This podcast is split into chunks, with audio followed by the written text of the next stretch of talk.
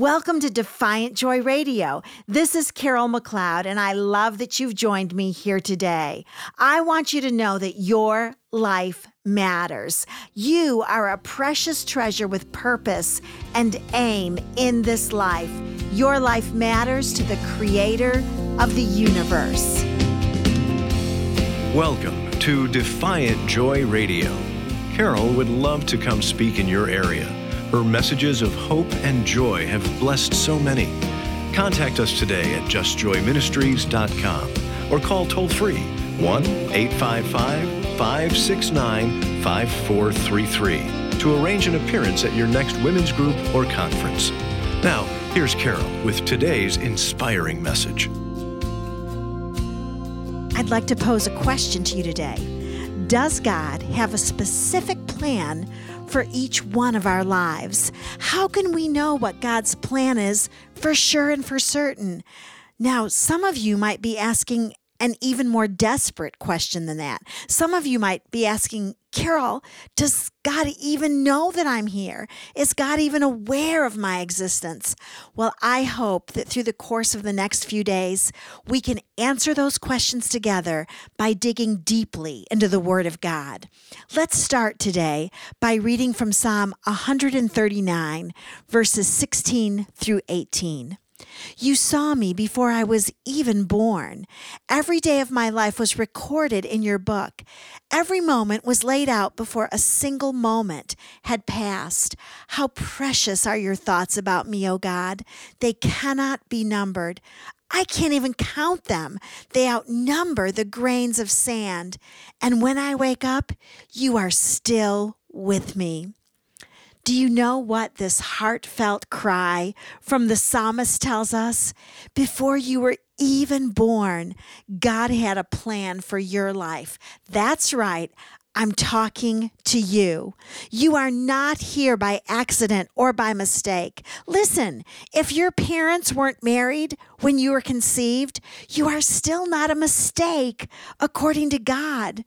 If you were unwanted and given up for adoption, if you grew up in foster care, you are still not a mistake, according to the Word of God, which is our final source of all truth. The psalmist said, "How precious are your thoughts about me, O God." This word thoughts is the Hebrew word reah, and it means purpose, aim, or thought. Therefore, what we extract from this verse is that God's purpose for your life is precious. God's purpose for your life is valuable. You are a treasure. Think about that for a minute. According to the Creator of the universe, according to the God who made Victoria Falls and diamonds and orchids, He says, you are precious to me. Your life is precious. This word precious in the Hebrew is the word yakar, and it means to be esteemed, to be valued. You are treasured. According to God, you are costly. And so this is what we know. God has thought about your life. He has spent time thinking about your days. And after thought, after pondering it over, God also has an aim for your life. He has a high purpose for your life because He has thought it through. Now, this plan that God has for your life, it's not an accidental plan, but it's a purposeful, carefully thought out plan conceived in the heart and in the mind of God. God meant for your minutes to matter. You know, the Bible tells us that our lives are like the vapor on the morning grass. But if I could just remind you of something, it's a valuable vapor. Your vapor is costly to God, and He has given meaning to your life. Jeremiah twenty-nine, eleven through fourteen. For I know the plans that I have for you, declares the Lord, plans for welfare and not for calamity, to give you a future and a hope. Then you will call upon me and come and pray to me, and I will listen to you. You will seek me and find me when you search for me with all your heart. I will be found by you, declares the Lord, and I will restore your fortunes and will gather you from the nations. So the prophet Jeremiah, as inspired by the Holy Spirit, is declaring to your life today that God has plans for your life. Now, this word plans is the Hebrew word makashaba. And let me tell you all the shades of meaning of this Hebrew word plans or makashaba. It means thought, device, plan, intention, purpose, invention, imagine, or artistic work. You see, God spent time thinking about you and your life, and God came up with plans. You were invented at your moment in history for the thoughts of God, for the plans of God, for the intention of God, for the purpose of God. Now, not only this, but this word makashaba actually means invention, imagine, or artistic work. You are God's masterpiece. You are more glorious than any sunset. There is more beauty in your life than in the majestic mountains. There is more captured presence of God in your life than there is in the artwork of autumn leaves. God, the creator of the universe, has spent time thinking about your life, has spent time creating your life. Now, the prophet Jeremiah goes on to say, not only did God think about you and plan for you, not only are you God's masterpiece, but the plans that God has for you are for welfare and not for calamity, to give you a future and a hope. This word welfare is the word shalom. You might have heard of it. And it means completeness, soundness, contentment, and of course it means peace, the shalom of God. You were created for shalom and to bring shalom at your moment in history.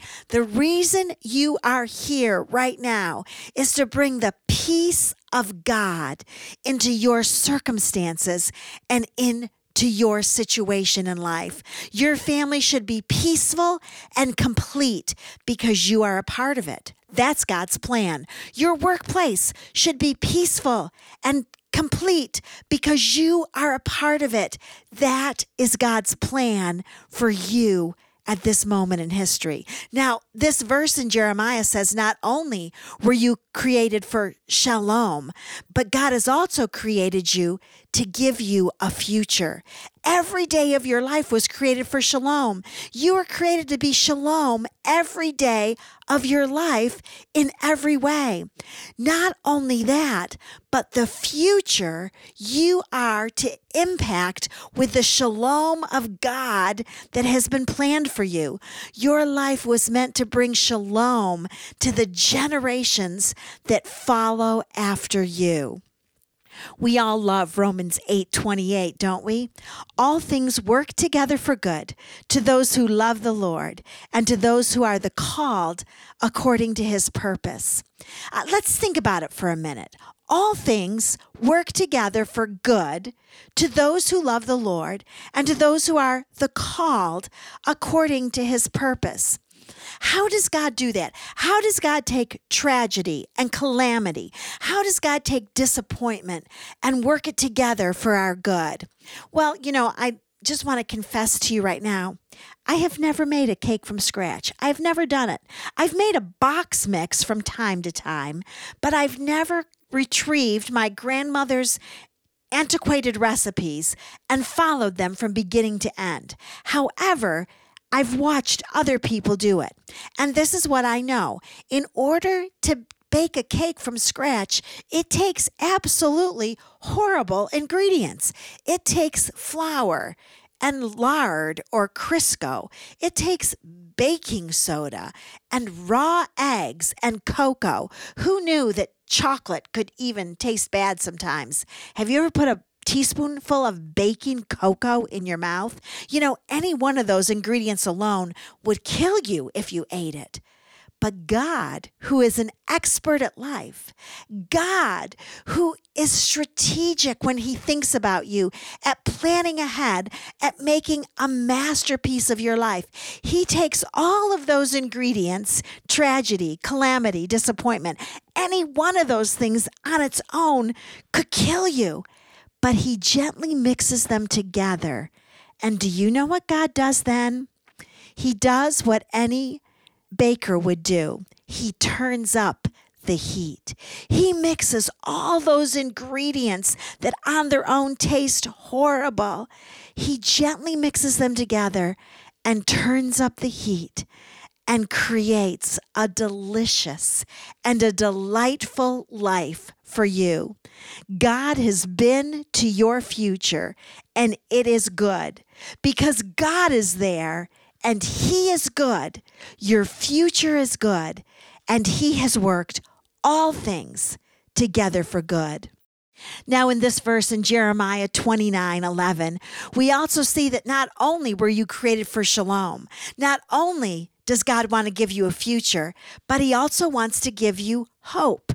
As we close today's session and then tomorrow, we're going to linger on this word hope for just a little while. The reason we're going to linger on this word is because I am intent on proving to you that you were made on purpose, with purpose, and for purpose. God has spent eternity past thinking about you and planning for your grand entrance. And he wants to give you hope during your days on planet Earth. You, my friend, were created for hope. God didn't create you for despair. God has created you to be a person filled with the hope of heaven. We're so glad you were able to join us today. The Just Joy staff would love to hear from you. Please call us at one eight five five, five six nine, five four three three. That's one eight five five, J O Y, L I F E. Or simply go online to just joy ministries dot com. Learn about unwavering faith that defies your circumstances in her two-book offer, No More Ordinary and Refined, for your gift of just fifteen dollars plus shipping. And remember, Carol is always available to speak in your area.